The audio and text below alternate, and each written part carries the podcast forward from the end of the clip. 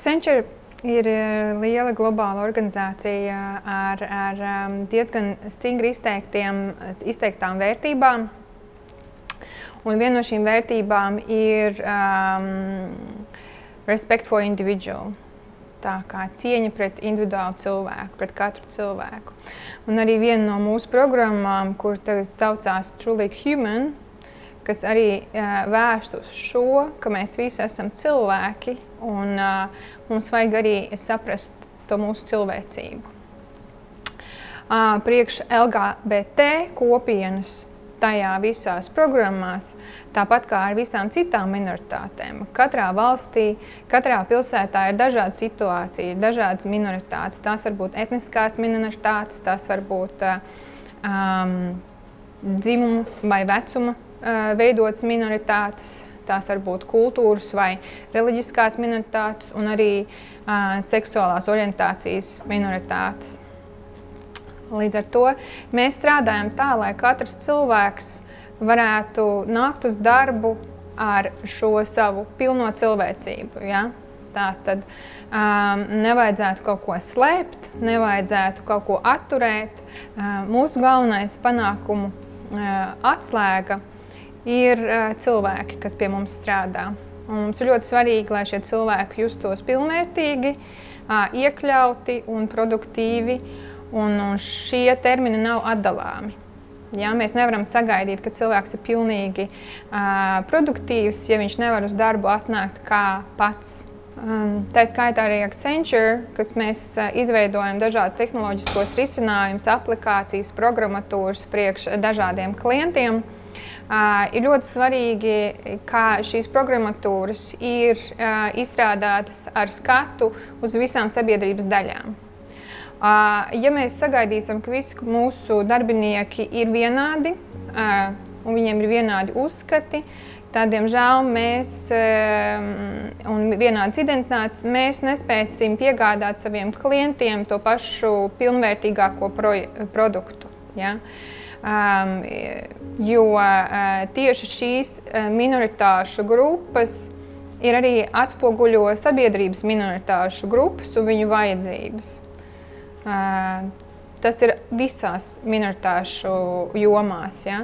Jo bieži vēsturē ir bijis, ka uh, tiek veidoti produkti uh, lielākajai sabiedrības grupai, bet ne tik ļoti ņemt vērā to minoritāšu vajadzības. Patreiz mūsu ekonomikā ir diezgan liela konkurence starp uzņēmumiem. Līdz ar to ir svarīgi, uh, lai tiktu ievērotas vi visas sabiedrības daļas. Un šie minoritāšu pārstāvošie darbinieki spēj mums iedot to, iedot to dažādības garšu un tās idejas. Eh, un arī tieši pie ideju ģenerēšanas ir ļoti svarīgi, lai būtu dažādība. Un lai šī dažādība tik, tiktu uzklausīta. Tas nav noteikti viena vai otra, bet tas ir dažādību kopums. Pirmkārt, mums ir ļoti skaidri definēts, ka mēs neakceptējam jebkādu diskrimināciju pret cilvēkiem ar dažādībām, jebkuri nav tā pārsvara grupā un no visiem aspektiem. Sabiedrība diezgan daudz ir, ir, ir formēta arī pēc vīriešu modeļiem, ja? kā, viņi uz, kā viņi redz dzīvi. Ne jau tāpēc, ka viņi to darījuši kaut kā speciāli, bet viņi vienkārši redz dzīvi vienā veidā. Sevišķi, nu, to mēs varam droši vien pieminēt ar, ar artificial intelligence. Ja? Un, un, un, ja mēs tagad pārā, pārējām uz machine learning, ja mēs pārējām uz visām uh, lietām, kur ir algoritmi atmakš, apakšā, tad mums arī draud tas, ka mēs tos tajos algoritmos varam ielikt mūsu tās bajas. Accenture 2017. gadā bija pirmais lielais starptautiskais uzņēmums, kas gāja Baltika Praidā. Mēs gājām diezgan lielā sastāvā, 50 cilvēkiem, arī ieskaitot mūsu vadītāju Latvijā. Šis mums ir ļoti liels pasākums un, un nopelns arī iekšēji sasniegums, jo tas ļoti skaidri parāda mūsu nostāju, mūsu atbalstu LGBT kopienai, ka mēs gribam, lai mūsu darbinieki jūtās ērti, lai viņi jūtās pieņemti, lai viņi jūtās priecīgi, lai viņiem nekas nav jāslēpj, kad viņi nāk uz darbu. Uh, Un arī kop, kopumā, man liekas, sabiedrībai šis ļoti, bija ļoti liels solis, jo jau nākošā gadā bija vairāk uzņēmumu, kas piedalījās. Ja? Un, un, un šis bija varbūt tāpēc, ka mēs to atvērām, šīs durvis arī vairāk ir, ir uzdrošinājušies to darīt. Um, es Accenture strādāju jau 16 gadus, un pirmos 10 gadus es strādāju Kanādā, Toronto. Tātad lielā metropolitānā pilsētā. Un šo gadu laikā es redzēju, kā šī sabiedrība attīstās. Ja sākumā es tikai pazinu varbūt vienu kolēģi, kas ir gejs, tad jau 14. gadā, kad es pārvācos uz Latviju, Kanādā šī kultūra bija pārgājusi tādā līmenī, kad tā ir ierasta lieta, ka cilvēki tā kā es runāju par to, ko es darīšu nedēļas nogalē ar savu draugu. Tāpat tās arī man uh, vīriešu kolēģis stāsta, ko viņš darīs ar savu draugu. Ja? Un, un, un ļoti ērta un, un pieņemama komunikācija visiem, un tas, tas nav uh, issue. Un tad, kad es atbraucu uz Latviju, man uh, bija ļoti žēl, redzēt manus kolēģus, ja to uzskatu, ka teiksim, varbūt uh, mūsu sabiedrībā nav uh, LGBT kopienas, tāpēc ka uh, viņi um, nejūtās ērti sevi atklāt. Un, un tāpēc es iesaistījos šajā kustībā, lai uh, arī mūsu uzņēmumam uh, Latvijā uh, palīdzētu skaidrāk izteikt savu pozīciju. Accenture Latvijā mēs esam izdarījuši vairākas lietas. Mums ir LGBT networks, kurā mēs regulāri satiekamies, izrunājam, taisam pasākumus, lai izglītotu pārējos darbiniekus vai vienkārši savā starpā socializētos. Kā viens piemērs varētu būt iekšējā ģērbšanās kultūra, vai kā mēs to saucam, dreskauts. Ja? Uh, kur mēs specifiski nenorādām, kā jāģērbjas vienam dzimumam vai kā jāģērbjas otram dzimumam. Reizēm mēs par to neiedomājamies, bet nu, šai komunai tas ir ļoti specifiski pamanāmi.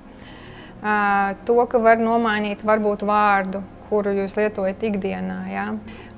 Tad, ko mēs nākotnē gribam vēl pabeigt un izdarīt, ir, lai ieviestu šo te viena dzimuma pāru deklarāciju, ja, kur cilvēki var eh, uzņēmumu deklarēt, šis ir mans partneris. Ja, un līdz ar to šie cilvēki varētu saņemt tādus pašus labumus kā jebkura pretēji dzimuma pārim. Ja, tas, eh, ko uzņēmums var garantēt vēl papildus valstī. Ja. Un, tas droši vien ir tas lielākais uz ko mēs skatāmies, lai noklātu visu to, visu to labumu eh, daudzumu, ko uzņēmums piedāvā um, dažādu dzimumu pāriem. Un tās ir uh, mazas lietas, bet šiem cilvēkiem tas ir ļoti svarīgi, jo pretējā gadījumā, um, ja, ja minoritāšu cilvēki nejūtās, ka viņi ir uh, ieintegrēti, viņi aizverās un, un, un, un no uzņēmuma viedokļa mm, būtībā mēs viņus zaudējam. Daļēji vai pilnībā palielinās dažādas problēmas. Pirmkārt, viņu iesaiste, viņi, viņi arī neda, viņi netiecās uz karjeras izaugsmi, viņi netiecās darīt vairāk, jo viņiem ir šaubas, ja, un viņi baidās izpausties pilnībā Un vēl arī, protams, nevar aizmirst tās lietas, kas saistās ar, ar mentālo veselību šajā jomā. Ja cilvēks ir apspiests, cilvēkam visu laiku ir uh, konflikts iekšējais ar to, kas viņi ir mājās, kas viņi ir darbā, kas viņi ir uz ielas. Tas rada vēl papildus uh, fonu mentālām uh, slimībām, kas uh, tad darbdevējiem ilgtermiņā var izmaksāt dārgāk par to, ko tas nozīmē viņiem, kā individuāļiem. Tas, tas droši vien ir pats nozīmīgākais. Ja mēs katrs domājam, ka mēs gribam kaut ko savā dzīvē izdarīt labu, Un, un, un, ja, un, un ir tas teiciens, ja tu vari izmainīt vienu cilvēku dzīvi, tad tava dzīve ir, ir, ir bijusi vērtīga. Tad uh, es varētu teikt, ka šī ir tāda mana dzīves misija par tām minoritātēm un, un vismaz savā uzņēmumā uzlabot cilvēku dzīvi. Es domāju, ka jaunā sabiedrība, tie, kas patreiz ir skolā, vismaz uh, Es zinu, Rīgas skolās droši vien viņiem tas uzskats ir daudz progresīvāks, jo viņi dzīvo savādākā vidē, viņi dzīvo uh, globālā online vidē, daļēji līdz ar to tās vērtības arī pārnesās. Bet jebkuram citam uh, cilvēkam es ieteiktu vienkārši atbalstīt un klausīties, ko tas cilvēks saka. Jā. Un nebaidīties jo mēs visi galu galā esam cilvēki. Es zinu, ka ļoti daudz mamām, it sevišķi, tas ir, ka viņas baidās, ko teiks viņu kaimiņi, ko teiks tantes. Un tā ir tā lieta, kas droši vien ir uh, katram pašam jāsaprot, vai man uztrauc tas, ko teiks citi, vai man tas bērns ir svarīgāks. Un tās attiecības, kādas mums ir, ir svarīgākas. Jo tas bērns nav sliktāks ne pa kapeiku. Tas bērns būs laimīgs, tad, ja jūs turpināsiet viņu atbalstīt un mīlēt. Latvijā mums uh, dzimstība nav tik augsta un, un cilvēki brauc prom no Latvijas. Cilvēku un kvalitatīvu darbinieku trūkums ir daudzās organizācijās. Un es domāju, ka mēs nevaram atļauties norakstīt uh, cilvēkus ar dažādībām, ja nepievērst viņiem uzmanību. Jo tas ietekmēs arī uh, mūsu uzņēmumu produktivitāti, mūsu uzņēmumu uh, spēju izturēt konkurenci. Uh, Jo ir daļa no LGBT komunas, kas ir ļoti stipri un kas pati paši par sevi iztu, nu, izcīnīsies un, un pastāvēs, bet ir daļa, kas negrib cīnīties. Viņi grib dzīvot, viņi grib iet uz darbu, viņi grib tādas pašas tiesības kā visiem, viņi nav karotāji. Un tad mēs zaudējam šos cilvēkus no tās uh, aktīvās aprites, jā, jeb daļu no viņu uh, um, spējām zaudējam. Un es domāju, ka eh, IT jomā mēs noteikti nevaram atļauties zaudēt nevienu cilvēku, nevienu procentu no viņa produktivitātes.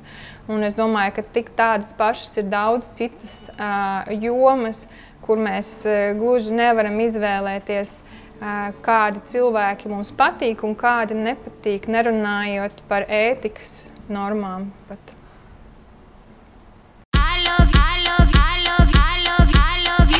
la la